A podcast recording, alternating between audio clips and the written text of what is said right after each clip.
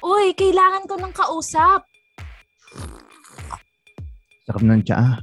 Ah, ano nga ulit yun? Kailangan ko ng kausap Kausap tungkol saan? tungkol sa adulting. Adulting!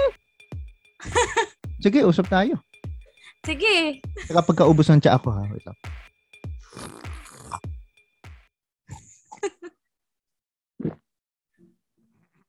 Ganig ba siya sa mic? Oo. Taka, usap na tayo.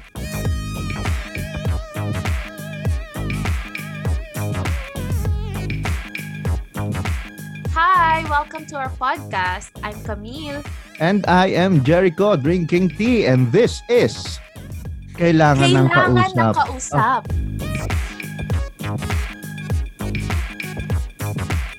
Ano bang pag-uusapan natin ngayon? Mukhang Sabi mo, sarap na adulting. sarap ka dyan sa tsaa mo. Well, alam mo, mas masarap ako sa tsaa eh. Pero okay lang. O, sige, let's proceed. Sige. Joke. Nako, baka yung ah, yung topic natin is ah, bitter ba yung tsaa mo? De joke na. Um, medyo. Bakit? Bittersweet. Baka ganyan kasi yung pag-usapan natin ngayon. At Mhm. sinabi mo na nga, it's about adulting. Okay. So I think bittersweet nga siya. Ikaw ba, Jericho? Kailan mo ba nag, nag-start na marinig yung salitang adulting na yan? Ang una kong adulting na narinig is nung bata ako. E di na-curious agad ako. Alam mo yung nakinig ko. Totoo ba? Nakinig ko yung adult videos. Pero yun yung unang adulting na nakinig ko. Pero ngayon, I am a grown man. Alam ko na ang ibig sabihin ng pagiging adult, adulting. Di ba yun yun? Di ba? nga. Parang pagiging adult. Hindi yan. So, isang aspect lang yan. Pero Ay, okay. yan yung adulting na pag-uusapan Okay, okay. natin. Yun na nga. Ako naman, nagsimula, ewan ko, dati hindi naman siya ginagamit, pero nagsimula lang siya dahil siguro pinauso ng mga millennials. Alam mo naman, no? Kung Mhm. ano-anong mga lingwahe yung Okay, naiimbento nila. Parang dati pa So, siya existing, pero ngayon lang siya nagkaroon ng name. Nag-boom. Ah. Oo, parang yung process, oo. Pero ngayon lang yung may term talaga na Mhm. in the in the pop culture na alam yung Ngayon, tinatawag doon. Ah. sa kumbaga growing ngayon lang siya process. nagkaroon ng salitang tawag doon. Pero dati, adulting is happening, no? Ginagawa na Yeah. ng lahat. Oo. Oo, oo. Okay, pero alam mo, yung magandang balita dito Ano yung sa magandang episode natin. We have a guest! Ooh! Sino yung guest na yan? Yes! Ayun na nga, ito na nga eh. Ang ating guest for tonight ay talaga namang, hindi naman siya master in adulting, pero Okay. maaga siyang nag-adulting. Hmm. So, it's very interesting na malaman Yes, ng yes. kanyang perspective and experiences about adulting. So, ready ka na ba mamit ang ating guest? Ready, ready na. Ready na ako. Ready lang siya ako. Let's go. Okay, so everybody, let's all welcome Jansek! Hi guys! Hello, kamusta kayo? I hope everyone's having a good day.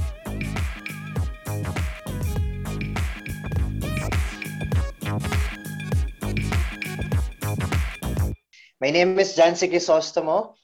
I am a financial advisor for from Pru Life, and Mm. I'm also a managing director uh, for a video production house called Limitless uh, yes. Yes naman, big time. PH. Okay. Maganda lang pakinggan. Kamusta ka, Jansek? How's life All good, all good. Super busy. Everything is turning, uh, I mean, everything is falling into the right places. So I'm really thankful na even though pandemic, uh, we're surviving. Hmm. Yes, happy to hear that. So, By the way, ko lang. since Ah. wait, hindi kayo Okay, okay. magkakilala. So eh. ipapakilala ko muna kayo sa isa't isa. So si Jansek, na-meet ko siya sa theater arts workshop. Ooh. And it, Jansek, ito naman si Jericho, na-meet ko naman siya sa basic acting workshop. Cool! From Peta also. Yes. Yeah! So So, peta peeps Ay, lahat. papakilala ko yung sarili ko. Ah, so, pinakilala niya yung sarili niya. Papakilala ko yung sarili ko. Jansek. ako si Jericho Lubugin. A human. Isa lang akong tao. So, wala akong ah, masasabing kung ano-ano. Basta isa akong tao, Jansek. nice meeting you, bro. Nice Hello, meeting hello. you. Nice meeting you too. Ayun na nga. So, ang topic natin for this episode is about adulting. Mm. So, para simulan ang ating discussion about it, ano ba para sa iyo, Jansek, yung adulting? Or anong ibig sabihin sa iyo ng pagtanda? On my personal experience, ha, for me, adulting is having a consciousness of or self-awareness, no, on how to calculate your life, on how to control your life, um, basically on how to operate your own direction um, pagdating sa life mo. For me, that's it. Wow naman. Eh, ikaw, tingin mo, kailan ka naging ah, adult? Sa tingin mo, kailan ka naging adult? Actually, you know what? That's a good question kasi I don't really know when when is the day that I, you know, I Is this the question ba kung kailan ako nag-decide or later lang bila ko Hindi, na parang na-realize? ano, ang curious lang ako kasi ah, parang in, ah, kahit matanda ka na, parang hindi mo alam na adult ka na eh. Parang yung iba ganun eh. So, parang I'm Yes, curious agree lang ako. kung ah, ikaw, kailan mo na-realize Parang na ano yung adult ka na, standard ganun. mo Oo. for to say na ang isang tao ay adult na. Kasi to be honest ha, in this age and in this time, maraming mga tao na ano sila na yung age nila is mataas na pero they they they don't act like adults sometimes. Mm, So, parang- baboy pa rin, mga ganun. Yung mga matanda. Yung matanda ganun. ganon, di ba? May mga ganon talagang tao. So, ano para sa'yo yung mas yung um standard mo pag, Mm. para nasabi mo na sa sarili mo na wow, I'm adulting or oh, parang nagiging adult na ako or itong taong to Mm. Adult na to. Mm, I see, I see. I think um realize mo na nag-adult ka na when you started to decide to take over uh, your life, just like I mentioned kanina, in terms of your Mhm. decision, no, in terms of your decision, your finances, and ano bang gusto mo mangyari in life. Basically, you're not depending on anyone in terms of your stability in life. No, So it's I more think of independence and taking more of responsibility. independence. Mm. Taking Exactly. responsibility Exactly. for your choices. Wow naman. Grabe, ang dami nating natututunan ngayon kay Jansek. Oo nga eh. Ikaw ba, Jericho, feeling mo, ano ka na, adult ka?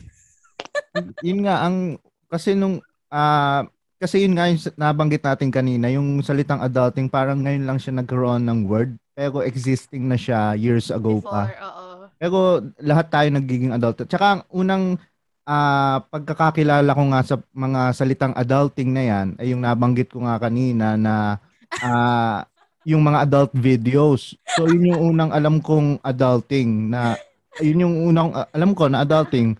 Pero ngayon, yun nga, I, ah, I'm in the process of learning. Yun nga, sabi nila. Yan. natututo naman ako. Pero yun nga, ang adulting nga is ah, pagiging independent. O, di ba? Natututo ako kay Janset.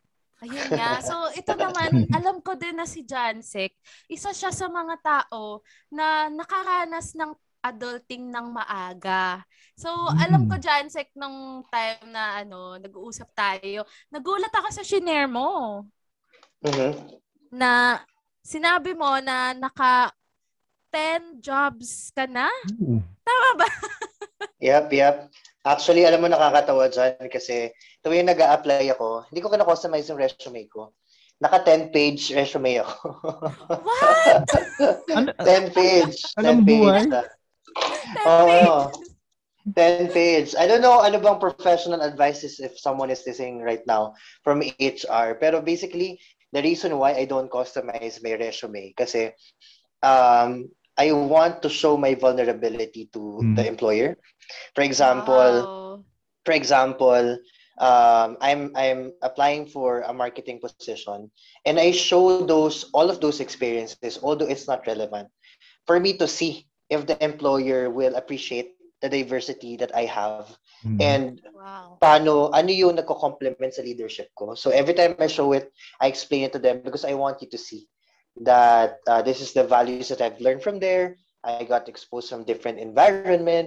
Um, different kinds of people, and all of the principles and values that I've learned all throughout that journey. It's something that I could add in the organization. So parang ganun yung thought ko palagi. Yes. So- and parang it's a really proof na you have so much to bring to the table, no? Kasi Yep. yun nga, ang diverse nga ng experience mo. Pero curious ako, Jansek, anong age ka ba sa tingin mo nag-start nag-adulting? And anong Mhm. feeling na at such a young age na kailangan mong mag-adulting? Or ano ba na, ano ba yung pwede mo ba ikwento sa amin? Ano bang nangyari? Bakit kailangan mong mag-adulting ng maaga? Sa akin kasi it's a different experience eh. Kasi um, my mom is really different pagdating sa approach na. Malaking influence uh, sa akin yung way of teaching niya sa, sa growing up ko. Kasi I still remember so vividly at the age of 16. Uh, naalala ko na sa din, nag, nagdi-dinner kami, kumakain kami ng gabihan. Sabi niya, Jansek, I want you to experience how to work for money. Uh, I want you to see the value of money. So by then, pinupush na ako, mag-work ka, maghanap ka ng uh, ways to earn mo. And then, um, after that week, nirefer niya ako sa friend niya na Hmm. merong isang video production house. So, nagko-cover sila ng cover sila ng mga weddings, birthdays, mga any certain events. So, nagpa-part-time ako doon on a Saturday or Sunday. So, I am being paid 250 for 2 hours, 3 hours. Tapos ang gagawin ko lang, bit-bit ko yung ilaw. Mm. Wow. Bit-bit ko yung ilaw. Ilaw ko, sundan ko yung, yung cameraman. Um, then I, I get paid 250 pesos every weekend. So basically, I have money for the rest of the week. So doon pa lang, na-expose na ako sa reality of actually, you know, working for money Mhm. uh, or working to have money, to earn money. So, doon pala, nagkaroon ako ng responsibility na parang, ah, ganito pala siya, no? If nag-work ka, kailangan you responsible, kailangan you um, i-follow instructions, etc., etc. So, from there pa lang, nagkaroon ako ng consciousness at a young age. Um, pero, Sobrang I, amazing. Kasi Mhm. parang yung ibang 16-year-old ngayon, Oo. ayun, nalululong sa, 16-year-old ngayon, ano, mga- hindi naman sa pag, ano, nagdodota, ganyan, oo, video Dota, games. Tapos Pero- ikaw, nagtatrabaho na eh, no? Totoo, Saludo at ako sa mga ganun. 16, yes. Mm. Pero curious ako, nag-aaral ka rin ba nun? Yeah, while I'm still studying, parang ano ata ako nun, uh, second year, third year high school. If I, uh, Wow, kung naalala ko pa siya grabe, ng amazing. Grabe. So, ang Grabe. galing. Pero ang question ko pa is, at that age ba, na-appreciate mo yung ganong pag-push sa'yo ng mom mo? Or medyo na-resent mo na, bakit ganito? Or na nakita mo yung value agad nun? Mm-mm. Nung Ay, hindi. hindi No, talindi. mas, masama loob ko. Masama loob ko. Parang Bakit? pinapaitan ka ng kasayahan eh. Parang ganun eh, di ba? Masama loob ko. Kasi, this is the thing, guys, eh. Kaya, sumama loob ko nun. Kasi, I always compare myself. And I think everyone goes through that kind of journey wherein you compare yourself to other people. Mm-mm. So, I, I don't appreciate the wisdom, the wisdom at that time. Kasi, sabi ko, parang, bakit sila? Pupunta sila ng school, Oo. uh, uh, and everything. Although everything was provided naman by my, my my mom, no, she did a lot of things to provide everything that she could, and my Mhm. dad supported me with in any way that he could. No, pero di ko na appreciate yung una sama-sama ng loob ko. As in parang sama ng tingin ko sa kanila. And but later on na realize ko siya eh kasi one thing with adulting I don't think it's a one time one time thing eh. I think it's a process talaga siya eh na you Yes, cannot true. push someone to have wisdom, to have knowledge kasi there's only things that time could provide that would give you adulthood. Alam mo yun? Wow. Mm. Grabe, ang dami ng quotable ko. Ito yung pinakaunang guest natin na ang gaganda ng sinasabi eh. Recently, mga usapang community. Kaya na, speechless ako eh. Oh. Grabe ha. Thank you for imparting your your wisdom and experiences. Pero ang galing lang din kasi nga totoo 'yan, no? Ako din kasi nga I'm start I'm also in the process of my adulting journey and nare-realize ko nga na minsan yung mga advice sa atin ng parents natin or ng mga guardians natin or ng mas matatanda sa atin dati.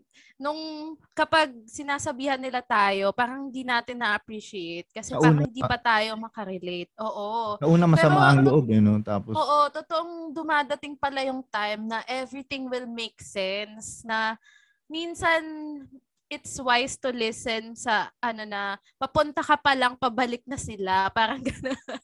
Mm, okay. Ikaw ba. Jericho? Ah, Ano ba yung mga advice na naririnig mo? Ah, mga advice na nakikrinig ko, yun, ah, narinig ko na rin yun actually. Magtrabaho ka, pakaining baboy ka na. yung mga ganong advice. Pero nga, yun nga yun eh. Kasi sa simula, parang may sama ng loob na bakit? Y- samantalang yung mga kaklase ko, mga kaibigan ko, ang sarap lang ng buhay. Nagkakapag-Dota sila. Nagkakapag-ML sila.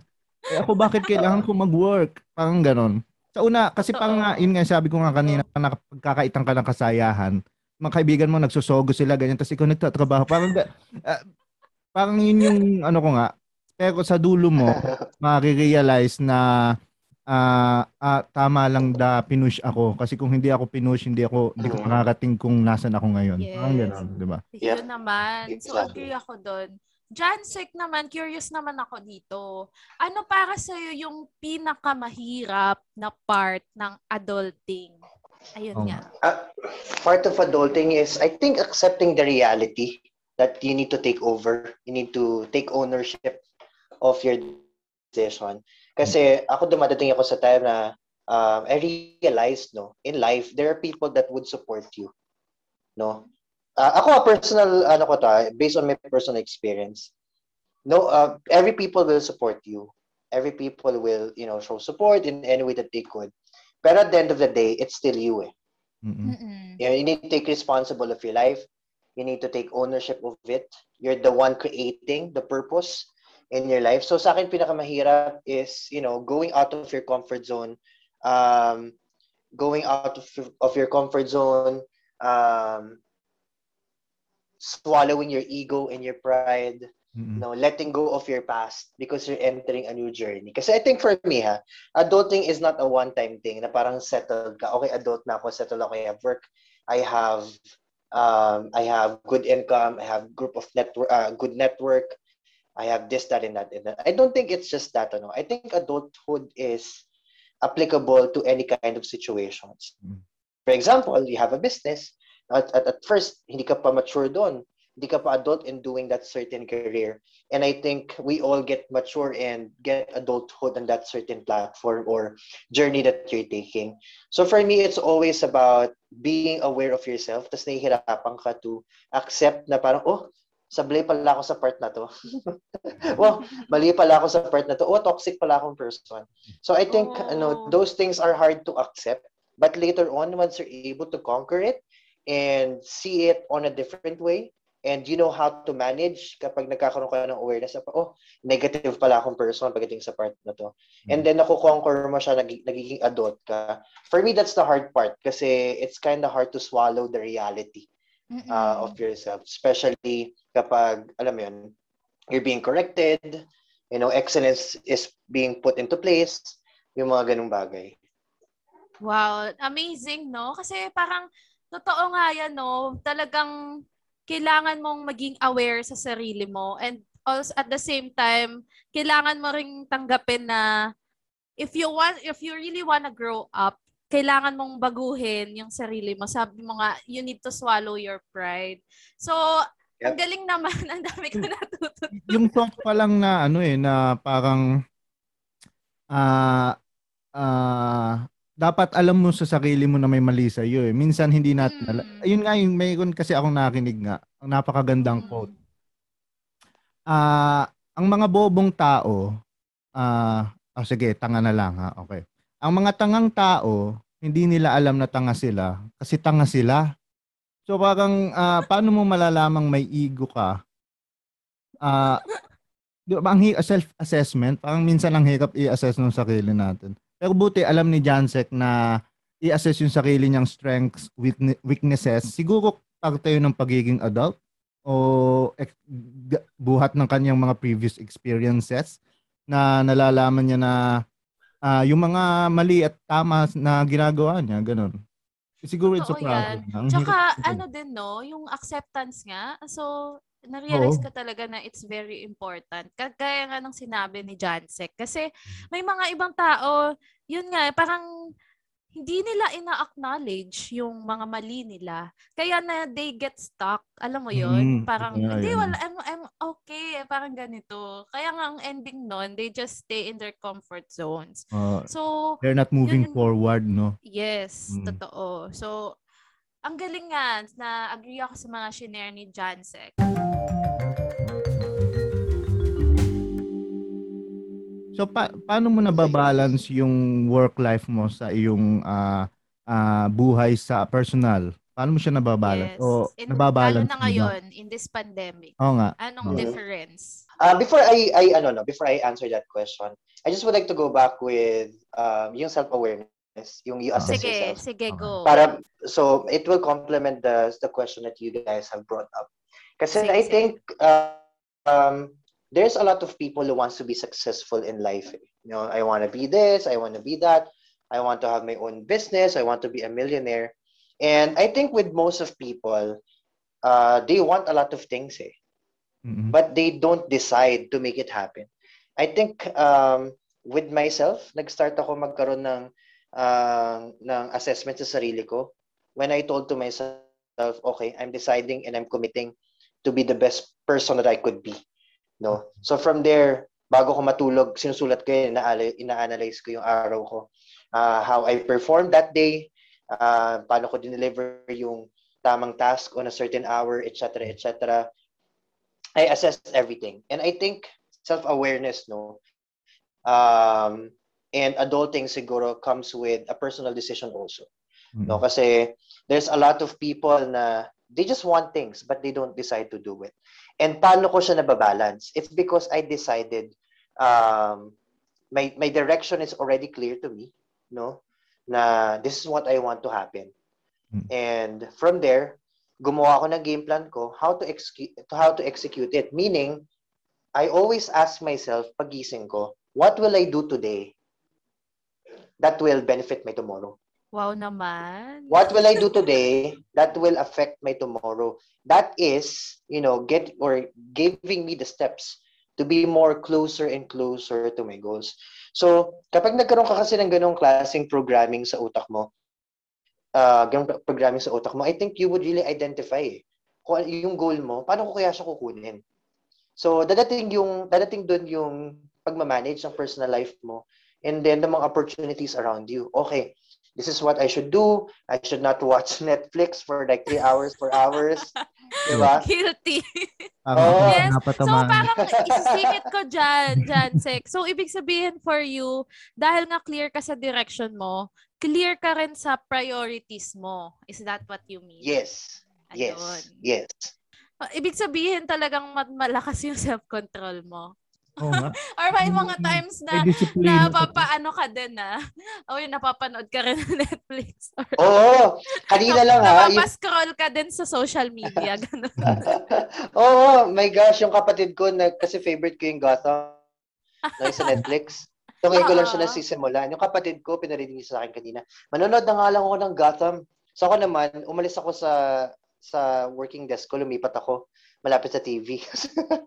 na nakikinig ako ng Netflix and then I realized, oops, parang 30 minutes ako, mahuhook up ako dito, ma mapipin ako dito kakanood. So I have to be aware no na ganun. Pero I'll be honest with you guys, hindi siya madali. Mm.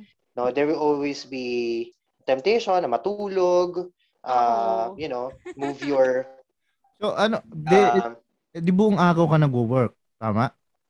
Yeah, um, I have a schedule. I wish I could show it to you guys. I write it on my big notebook. Um, I wake up at 5 a.m. or 6 a.m. Wow. And then I finished working at 9, 10. Oh my 11? God. Wow, ano hours ka natutulog? Natutulog ako, I make sure na meron ako at least um, 7 to 8 hours.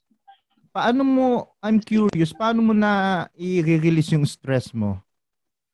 Kasi kung ganun ka mag-work, sobrang stressful nun. Eh, hindi ko alam kung kay Camille ganun. Pero parang sa akin, sobrang ex- stressful niya. Pa- paano mo, an- saan mo siya ini-release yung stress?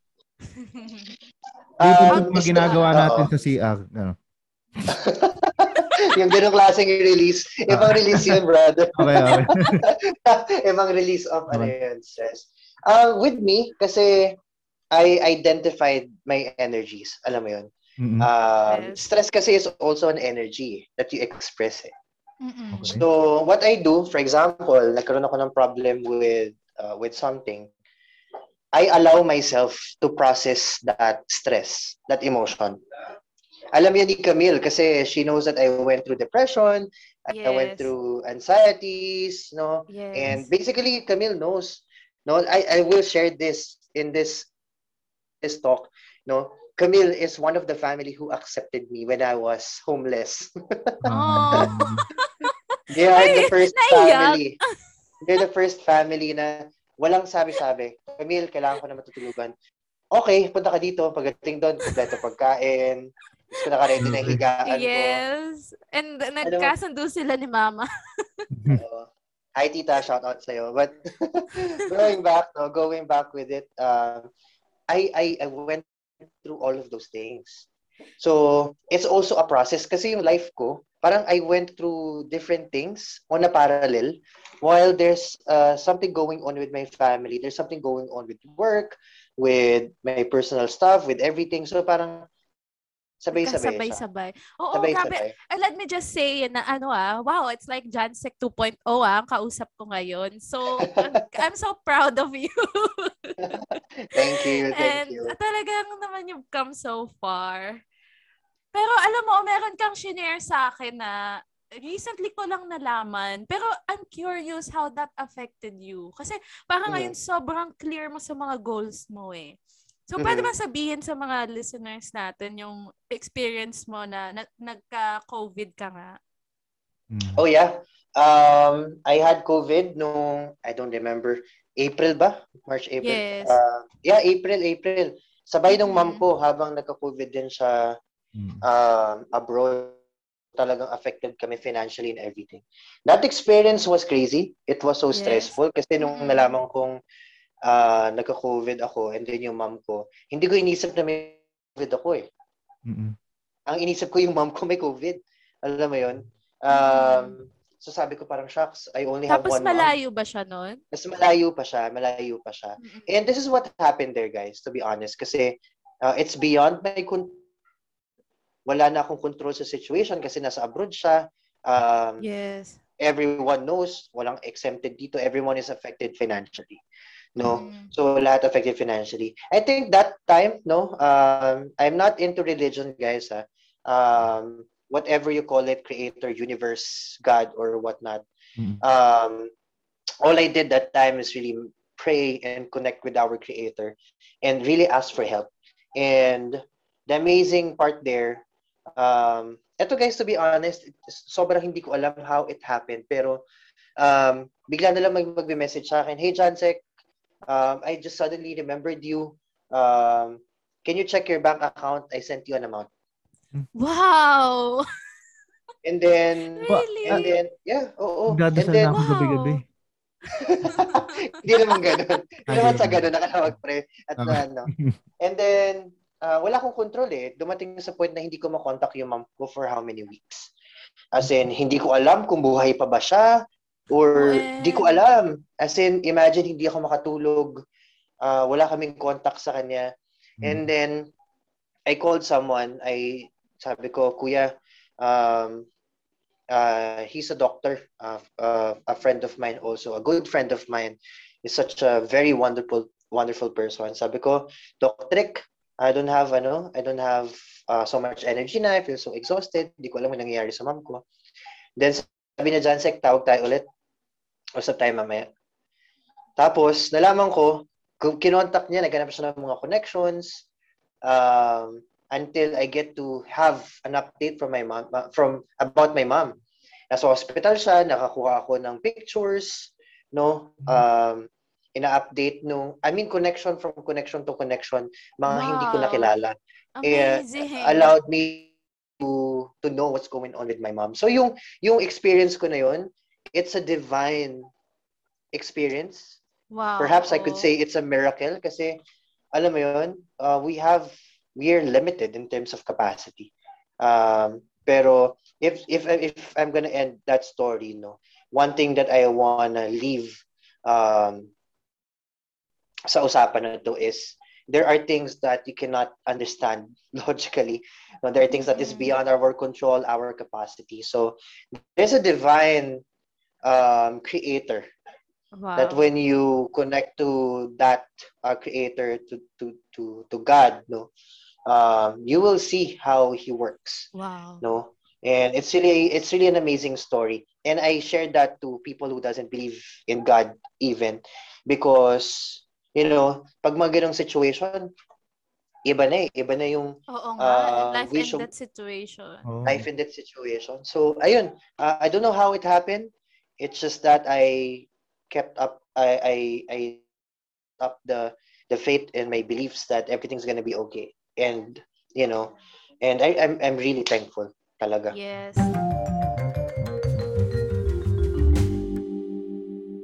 Thank you din sa pag-share mo ng story mo. And I'm so happy, no? Fully recovered na kayo both ng mom mo, right? yep yep Yes. So, talaga naman, back to work ka na. So, I'm so happy nga na okay ka na. And, to make things light, meron kaming pa-fast talk sa'yo, Jansen. Game ka ba? yes, let's go fast talk. Okay, pero ito yung sagot mo ah. Yung sagot mo is always, sometimes, and never.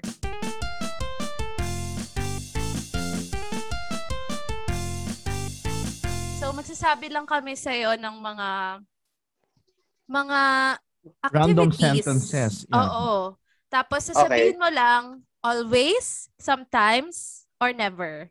Always kapag palagi mong ginagawa, sometimes pag paminsan-minsan mong ginagawa, or never kapag never mo pang nagawa. Okay? Okay, got it. Okay. Nasagot natin yung totoo, yung totoo, yung totoo, okay? Okay, kamay tayo sa dibdib.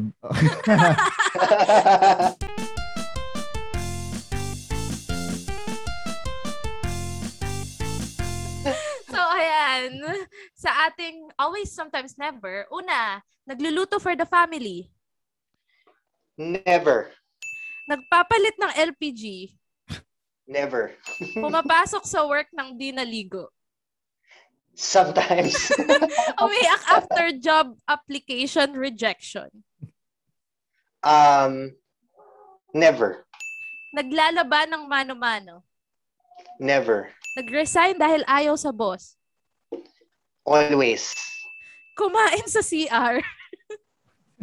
Ah, i- sometimes. Nanood ng sine mag-isa. sometimes. Sumabit sa bus o jeep. Sometimes. Ano naman yan, Jericho? Ano namang mga... Ano Ang akin naman yung mga, ah, sabihin na natin mga hardcore questions. Ano? Ready ka na, John Sek? Let's go. Okay, let's go. Pumasok ng lasing. Yes. Sabi ko ng Camille eh. Hindi mo pa tinanong yun eh. Sabi ko na eh. Ginawang tubig Ano ang ba? kape. um, yes. Ginastos ang sweldo sa online shopping. I never. Bumili ng hindi kailangan sa mga online shopping. Never. Pinaghalo ang kape, Gatorade, at tsaka milk tea. Yes. Yes! Sometimes. Oh, hiningan ka na ba ng kung kanino man ang pamasko nila tuwing Pasko? Ah, sometimes. And finally, nag-release ng stress sa CR. Yes. Amen, sister, brother! Ay, umiyak siya sa CR. Congratulations.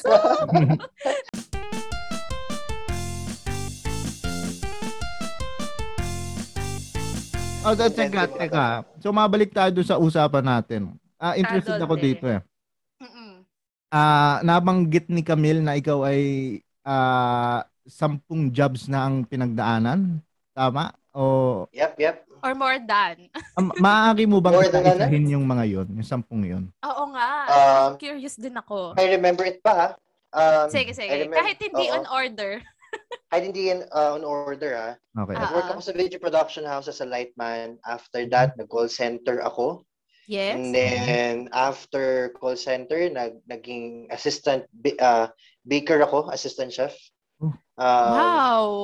Then after that, naging accounts ma- naging accounts executive ako sa Mhm. isang advertising um, company.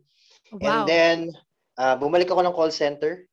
after that, Okay. um, pang ilan na yon? Six? Pang, oo, five or fifth. Uh, five yun, five. So, um, after that, um, nag-work ako as a recruitment agent sa isang recruitment Wow. agency. And then, um, ano pa ba yung mga naging work ko? Naging events manager ako. And then, Tatlo na lang. Tatlo na lang, meron pa. Ano pa ba yung mga naging work ko? Um, naging presenter ako ng isang um, um, medical um, equipments. Mhm. Basically, Wow. sales siya. Mm-mm. Basically, sales. And then, naging business manager ako ng isa pang uh, maliit na media agency. And then, after Last. that, Oh my God. last, ano pa ba naging work ko? May Um, mas tataas pa ba dun? Tapos. I, I did business also. Uh, someone trusted me to operate a business. Wow. Um, And yun na nga, financial advisor ka din. So, 11 na. 11 na. My gosh, Oh, 11 na. My God. Diba? Oh, Gusto mo bang grabe. tumakbo sa presidente? Qualified naman, ano? Qualified naman. Mas qualified ko pa sa mga nakaupo. Ang galing. Grabe. Wala, speechless ako. Eh, eh, yung, may mga ibang terms na hindi ko naiintindihan. Ganun ako ka-impress. Ang galing. Yun, Oo. wait lang ah, baka hindi alam ng mga listeners natin. Ilang taong ka na ba dyan, Sek? Baka isipin nila, nga. 40 years old na ba si Baka Kuya? 50 na to. Ang dami. Guys, 25 years old pa lang ako. Na, joke. Yun. Tapos ikaw na nakikinig, nagdodota ka lang. Joke. Uy, may shaming. Walang shaming Joke dito. lang. Ako nagdodota din ako eh. So, ako natatamaan. Sinishame mo pala yung sarili. Grabe chance amazing. ka. Nahiya kami sa mga sarili na. Oo. Hamak na. Ang dami. Ang dami talaga. I mean, that, yung paghahanap pa lang ng isang job, mahirap na eh. Totoo. Let alone 10 jobs. Dito, interested ako dito. Ano yung pinakamahirap na applyan dun sa mga trabaho mo na yun? Pinakirap applyan. Um, I don't think yung mahirap eh. Kasi I think um, lahat tayo struggling with sending applications and everything. Mm-mm. Sa akin ang mahirap kasi um, with all of my experience, uh, yung iba-ibang companies, no, na-experience ko yung iba-ibang boss, um, I realized my value na you don't just allow the company to ask you questions if you're qualified. Mhm. You also ask who is the one that will be leading you. Sino ba yung manager mo? So I have that. I always ask the hiring managers or the final interviews who will be my boss. Um, how do you lead your people? Um, ang mahirap sa akin is looking for the right environment kasi I've went through toxic environments. Mm-mm. So for me, ang mahirap is to be able to find a company wherein you feel that you belong. That's number one. Number two, uh, the company knows your value. And number three, no, um, you have a future in the organization. For me, ah, for me, mahirap yun.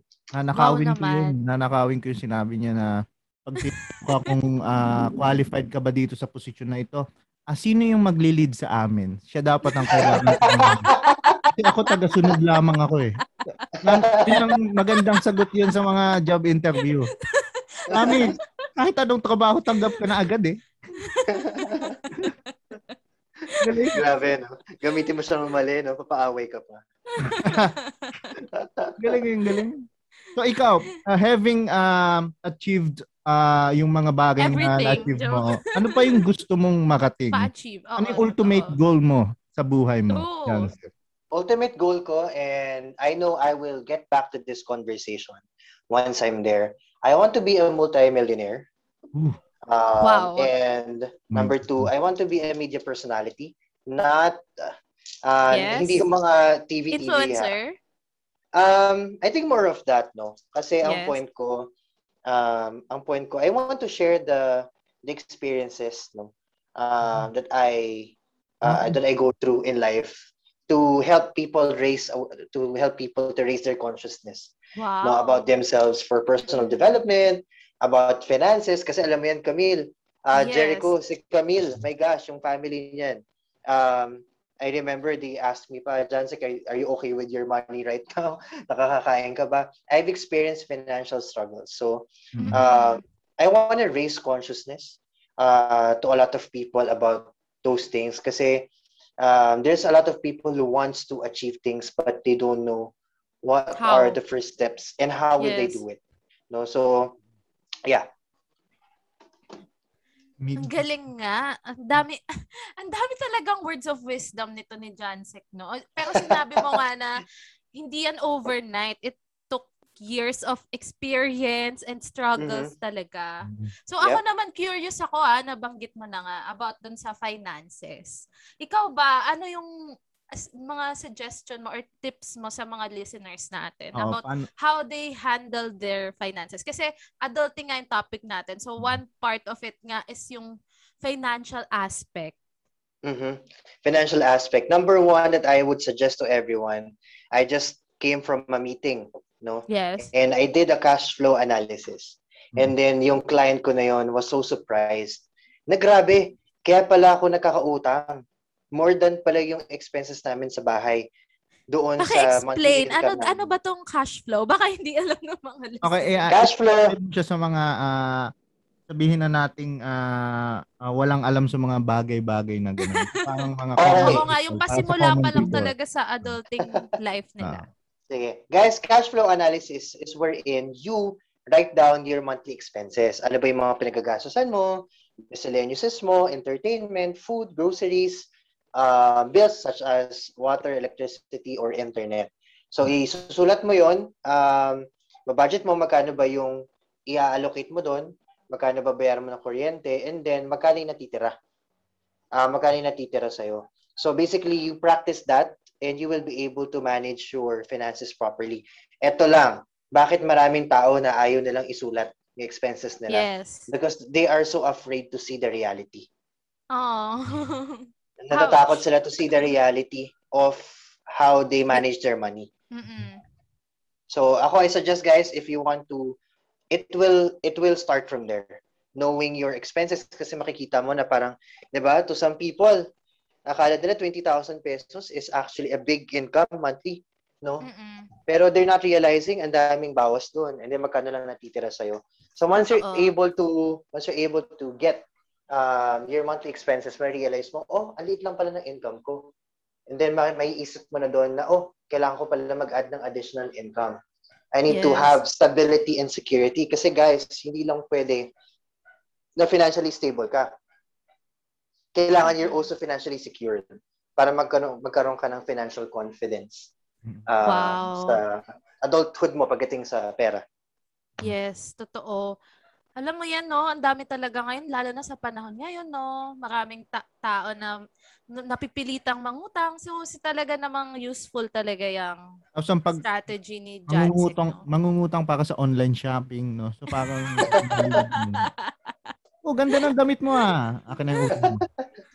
Oy, pero ah, ano So, din ah, popost as pa? in, ano din ako, professional utanger din ako. As in, May dumating Ano ko din sa, yan? point, sa time na Oo. gano'n. Hindi, lahat naman dumating siguro sa point na ganun. ganun. Mm. Oo. And, Mm. Ano yung as in, yeah, go. ano yung pinaka ah, ah, kalokohang binili mo tapos inutang mo yung pinangbili doon? I- I'm curious. You know, Parang wala pa naman so far. Wala pa. Oh, wala. Wala pa naman so far. Oo, wala pa naman. Siguro Ako- yung mga money na na-mis na, na misuse ko, um, yung mga allowance na binigay sa akin ng mom ko. Mm, Na wow. ginamit ko lang So, parang careless. Oo, so related. talagang natuto ka rin doon sa mga Mhm. times na yon Mm. before you decided na I re- I want to change the way I handle my money. Parang gano'n. Yep. Talagang you learn from past mistakes. Mm. Kasi ako nangutang ako para pang date namin nung ano eh, girlfriend ko eh. Bakit ko nasabing kalokohan break na kami? So it's ridiculous. Parang talaga namang nakaka nakakalungkot. Dap, dap, dapat magmura, pero hindi tayo magmumura. Pero So, ayun nga. Relax So, na. ano Pagod ba tayo solution today. Pagod tayo dyan? today. tama tama. Ah, ngayon, ah, so focus ka sa work mo, no? So, ah Mhm. minsan kasi nahi, ang hirap ah, alagaan yung relationship mo with your okay, ah, girlfriend, boyfriend, ganon. At saka yung sa mga friends mo, 'di ba? So paano mo siya nababalance? Ah, if so, ah hindi ko alam ko, may kaibigan ka ba ngayon? Wala na naman akong friends. Kala Wala na naman ako. Parang iniisip ko yung ganyang buhay. Wala ka lang? feeling mo, wala na siyang friends. So, di namin nung iniisip ko yung ganyang buhay. friends naman kami. Yung parang work hard, talagang nagwo-work lang siya. Parang sobrang Work hard, ah, work hard siya eh. ganon. Mhm. Pero pa, paano yung play hard? Sagutin Ah, mo nga, Jansek, may kaibigan ka pa ba? Or how do you manage having friends? Ganun. Hindi totoo na guys, wala na talaga. Kaya ang gusto gusto kayo kausap ngayon. Loner na pala, no? Loner na pala guys, umiyak. Hindi, um, um, hindi, I manage it eh. Kasi I think most of my friends are going through adulthood also. Oo, so No? And oo, they having their they have their own responsibilities also. Si Camille Jericho, bro, Hmm. ang tagal namin din nakikita. Pero whenever we Oh. chat, we we catch up, parang kahapon lang. Um, and I think that's kanya-kanya kasi ng type of friends eh. Yung iba, 'di ba? Ah, Hindi mo makita ng ilang taon pero pag nakita kayo super like kala mo kahapon lang. And Oo. for me, Oo nga. for me as long as you're not burning the bridge, Oo. You're not burning the bridge, uh, you can keep on with your relationship. And, and friends, I think, will always be there lang naman. Hindi naman sila na parang, alam mo yun, parang may expiration date. Parang one year, ha? One year. And I think I'm really blessed with that, ano? Kasi I think yung mga people that I thought that are my friends, uh, medyo nabawasan na sila. Mm. And for example, Jericho Camille is like a sister sa akin, no? Uh, as in friends talaga. Um, their mom welcomes me sa bahay nila. And I think those kinds of friends, hindi mo siya kailangan na parang constant, uy, parang every other day or lagi kayo magkikita. No? Kasi meron nang na-build na relationship. Yeah. And whenever you catch up, you update each other, yung kamustahan. Parang last time, nag-chat ako sa kanya, uy, bigla ka na naalala, just wanna say hi. Ayun na nga, at bigla siyang na-invite sa podcast na ito. na-invite dito ngayon. the reason why he's here. No, and I'm so happy naman, no, na ang dami talaga namin natutunan sa'yo. You're the perfect guest for this Oo. episode. Oo nga, as in. Siya magandang example ng adulting eh. Ibang klase. Oo nga. And gusto ko yung sinabi mo na wala namang expiration date ang friendship. So, Hmm. I guess na it comes sa pamimili ng friends, no? Na kung may Yep. mga friends mo high maintenance, parang, yun Yep. nga, don't, don't burn bridges. Pero it's wise then to to choose your friends, no? Kung sino yung And agree din ako kasi nga ganun, especially now in this pandemic, lahat may pinagdadaanan. Walang taong hindi affected. So I think it's important na yung friends mo will give you space then no to to just be you and uh, pero you know at the back of your mind na chini-cheer ka lang, they're cheering for you and Mhm. they want you to be successful, they want you to be happy and you they want you to be healthy. So thank you sa mga friends natin no na ganun. Yes, yes, ma'am. And yun nga, yung pinaka-last aspect an- ng adulting na pag-uusapan natin ay ang maturity or personal growth. So nakita ko naman ngayon, Jansek, no, sa dinami-dami ng, ng shinare mo sa amin, no? Ang laki talaga nung personal growth mo and maturity.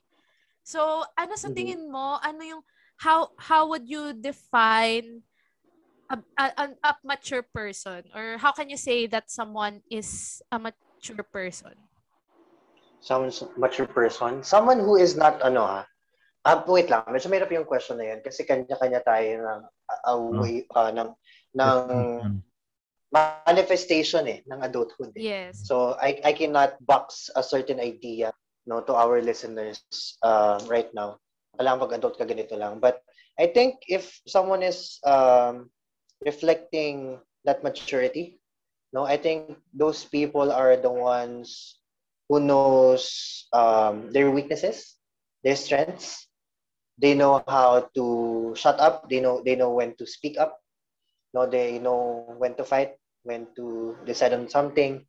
I think those people are manifesting, or it's a sign of adulting. yes Those people who are not um, self-centered also. In a in a negative way, ah. Hindi yung self-centered na parang love yourself, but more of the self-centeredness na it's all about you. No, kasi you understand. For example, sa friends, 'di ba? May mga friends na di mo lang makausap. Naku, di mo lang nakausap. Masyadong self-centered 'yun. And then parang hindi na kayo friends. I think um Ngayon uh, nagiging selfless ka na no? And siguro to wrap it up, this statement, someone that has knowledge and wisdom. Wow. Wow. And n- in addition to that, feeling ko din is yung someone na pwede, napuput into practice na niya yung knowledge, no? Exactly. Exactly. Important din yun. Kasi like, alam mo maraming sa panahon ngayon, yung maraming alam. In this digital age, age of information. Ah, Ang dami nga sinasabi, dami mong alam. Pwede nga natin sabihin, wala ka lang alam, kapatid. Di ba? Oo. Pero Google ano, ka ba? alam. Pero parang it's not reflecting no sa life nila. Hindi nila napuput into practice.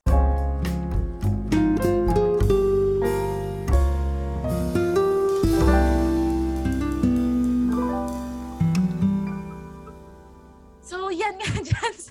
Ang dami nating napag-usapan. Pero sa mga last question namin is, ah, kanina may pahapyaw ka ng sagot dito, pero do you feel that you're a complete adult now? Or I don't mo think- Oo. I don't think that yet. I think I'm still on the process of um, being an adult to the vision that I have in my life. No, I think I'm already on the process of being an adult. Of being an adult, kasi I'm starting to take ownership of my life. I'm starting to um, know how to manage my finances, how to manage my time, um, how to make good decisions. Natututo na, natututo na ako. And I think uh, we should not let ourselves be limited to give ourselves a certain standard lang. Okay, adult na ako, ito lang dapat.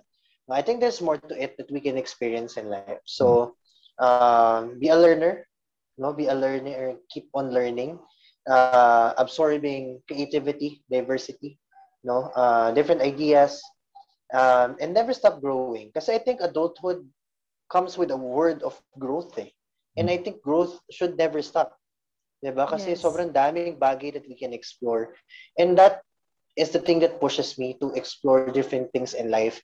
And I'm so happy about it. Guys, siguro um medyo ano siya, no? I don't know if it's related pa sa, sa tanong, but never be afraid of exploring new things. Kasi me doing business, um, reaching out to different clients as a, as a financial advisor, um, being exposed to different kinds of people. Fear always hinders people Mm. no to to to be exposed to amazing things in life because they're so afraid to be hurt they're so afraid to be rejected to be embarrassed they're so afraid to be awkward. To be awkward. It's part of the process eh. It's part of the process for you to to grow. Kasi for example guys sa pag-usapan natin yung theater. Mm-mm. Mm. guys kapag nag-theater acting kayo close ang mga theater actors after the play because they see each other. Wala kang itatago. Hihimayin yung pagkatao mo. Kung sino ka lalabas at lalabas siya no? Um, lalabas at lalabas siya kaya nga natatawa nga ako kasi after plays nako guys yung barakong barako mong kasama sumasayaw ng Beyonce yan. Sasayaw yan ng Beyonce after ng play. You know kidding aside no because it will really give you full expression no? So ang ano ang, ano bang ano bang point ko doon? As you go through the process for you to have an amazing uh, uh, portrayal of a story you will go through awkwardness rejection try and errors mistakes failures for you to come up with a good show. And with our life i always connect this. Your life is a show. You create your own story. If you don't allow those failures those plot twists for you to have a good life, for you to have a good um, a story, it, it will not come into reality. No, so always make sure, always allow yourself no, to to go through all of those process. And huwag ka ma-discourage about doon kasi um, it will it will really refine you. And in in on a creative term siguro on on an actor's uh, thought, you will have a good show. People will admire you, people will congratulate you, will acknowledge you for doing good, and those acknowledgement are just token of um, those are just tokens or just acknowledgement uh, of your achievement. But the thing there is, no, you have shown a good life. You have uh, played your role here in this world, no, that you are meant to be. So, yep, Wow. that's Grabe, it. big words. Napakagandang, magandang doon na natin i-end eh. Oo nga, parang yun yung take out niya, no? Pero tayong dalawa, fe- as, feeling May- ko talaga ang dami nating natutunan. May tanong lang ako kay ngayon. Jan Sek, last oh, question. sige, ano yun? Jan Sek, taga saan ka? Taga San Jose del Monte, Bulacan. Sige, search kita, bro. Taga dito ka na din Dito pala. din ako. Saan dito? Hindi na ako magugulat na tatakbo kang mayor dito ha. Patalsik na yung nakaupo dito. Ang ganda ng mga sinabi ng niya. running mate. Oo nga. I-vice mo na si Jeric. Saan ka dito, bro? Saan ka dito sa Jose? bahay pala kayo. Pero ang dami kong natutunan sa iyo ah. Like, Oo nga, ano bang take out mo, Uy, thank you so Jericho, sa Ang- episode na to? take out ko, like Mm-mm. parang pahalagahan natin yung ah, oras natin eh. Yun lang talaga na-realize ko sa buong usapan. Like, ah, kapag may gagawin ka, would it benefit for your future? Parang ganon. Yun yung natutunan ko kay John Sek. Like, kasi siguro lahat ng ginagawa niya is parang importante para sa mga goals niya. Like, for example, yung kaninang parang kinikwento niya yung ah, nanonood sila ng Gotham, tapos siya nakikinig lang. No? Parang, tapos parang pinipigilan niya yung sarili niya na parang i-binge watch niya yung buong season eh. Minsan ganun eh. Like, okay, isang episode lang. Tapos Oo mahuhulog nga. Why? Sino yung pumatay doon? Shit! Ganun sila, ka, ganun kaganda yung mga writers. Ganun kagaling. Pero ang nakaka-amaze is si John Sek, pinipigilan niya yung sarili niya. Doon pa lang makikita mo na yung character ng isang ah, ah, tao eh. Like, ah, lahat ng oras sa kanya mahalaga. Maaga siya gumigising at tapos ah, natutulog din siya. 'Di ba? Ayoko nang tanungin kung natutulog ka pa ba eh. Bakit parang pagdating kay Jansek parang superhuman siya eh. Like parang robot na ano. Ang hirap. Pero ah, siguro it's a process again. eh. Sig- Siguro sa mga taong simula pa lang sa yung mga nakakarinig pa lang ng mga ginagawa ni Jansek, parang it's so ah, impossible eh. Sa una parang imposible. Pero it's a process din talaga. So ang natutunan ko kay Jansek talaga yung kahalagahan ng oras. True. Time is gold. Mm. Ikaw ba, anong Mhm. natutunan mo sa Ako usapan natin? naman, Mga- ang dami. Pero yung pinaka tumatak sa akin sa daming words of wisdom ni Jansek is Mm-mm. yung use your pain.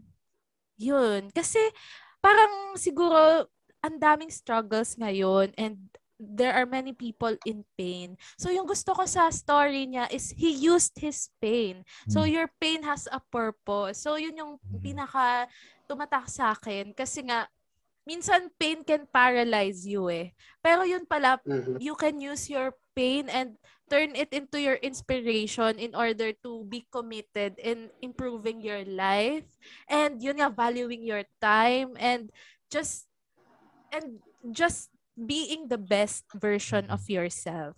So thank you so much. Ginawa niyang- Jansen.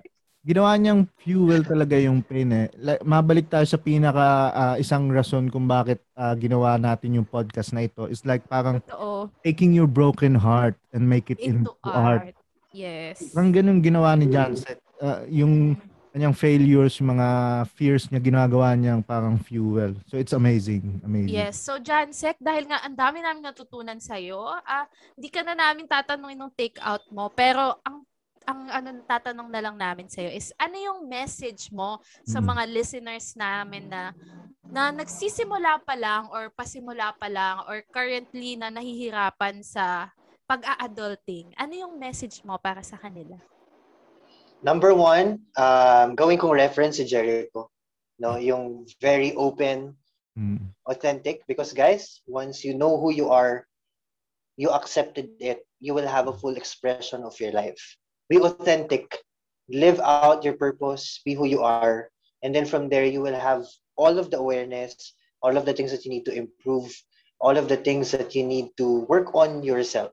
No, and that is by simply starting of embracing who you are and knowing your authenticity. And I will use you, Jericho, for an example. Someone like Jericho who has that that authenticity, no, it will help him to attract the people that is actually perfect for his life because he is portraying realness and truth. Yes. So, if you guys want to achieve something or, you know, ako kasi I'm still on my process of being a multimillionaire. But I have small wins that I I have small wins that I celebrate. Yes. Mhm. I have small wins that I celebrate, and it all started by knowing who I am, Mhm. embracing my truths, and live my life with full expression. Kasi guys, kapag nagkaroon kayo ng ganoon, you decide to do that, you will attract the good people. That is the pers- the, the perfect people to surround yourself, and everything follows. It will everything will fall into the right places. Wow, grabe naman. Thank you so much, Jansek, no? Talaga namang nakakabusog yung discussion natin. And ang dami-dami kong natutunan about sa adulting. Lahat ng Talagang gagamitin ko yan. lahat ng sinasabi ni Jansek, well well spoken eh. Parang beautifully crafted. Like parang yes. kunwari ako ah, You're a good ah, communicator. oo magluluto na ako ng itlog. Tapos Jansek siguro, I will make I will make the nutritious egg that I can do. The perfect omelette ba? with cheese Omelette. inside. ang ganda. Ang ganda ng pagkakaano eh. So parang yun yung pagkakaiba namin eh. So pa, siya, ah, well-spoken siya. Alam niya na ang sinasabi Yes. niya. Parang ako talaga, ah, kung ano-ano lang sinasabi ko. Pero yun nga, ah, thank you, Jansek, no, na talagang we Thank you so much. Maraming we need to salamat, Jan. embrace no kung sino tayo. And yeah, Tama lahat ng so- sinabi niya. Oo, tama lahat ng sinabi niya. Ah, ah, to sa ah, to end this ah, episode of our podcast, meron lamang Yes. akong gustong sabihin. Okay. Ah Camille, ah, aalis na ako dito sa bahay namin. Pwede ako makatuloy sa inyo. Pwede ba ako makatuloy? Ako tatanggapin ka yan. Thank you in advance. Wait, Hello kay tita. okay, basta vaccinated. Okay, vaccinated ako. So maraming maraming salamat, Jan. Thank you so much, Jansek. Thank you so much for having me. Thank for you so sharing to much. us your experience and your adulting process, no? And sana, no, babalik ka dito if you're already a multi-millionaire Yes, ma'am. Yes, and sir. an influencer, no? Alam alam Yes. kong ah, importante sa yung oras mo and thank you sa pag-spend ng an Yes, hour sa amin. totoo. Thank you, thank you. I'm I'm glad. Thank you so much. Thank you. And And- ah, sa mga listeners diyan, ah sundan lang natin ang is- ah, magandang ehemplo si Jansek, no? Yes. Para sa inyong mga buhay. Ah, sinabi ni Jansek na authentic ako. Ah, so mamili ka kung sino susundan mo sa amin. Isang Dota player o isang ano, sampung ng trabaho? Aspiring Thank you, Jansek. It's been a Thank you, pleasure. Jansek. And thank you Thank to all our you. listeners and sa lahat ng mga nakinig. And I know na marami kayong natutunan. And once again, ha, I am Camille. And I am Jericho and you're listening This to is Kailangan ng Kailangan Kausap. Kausap.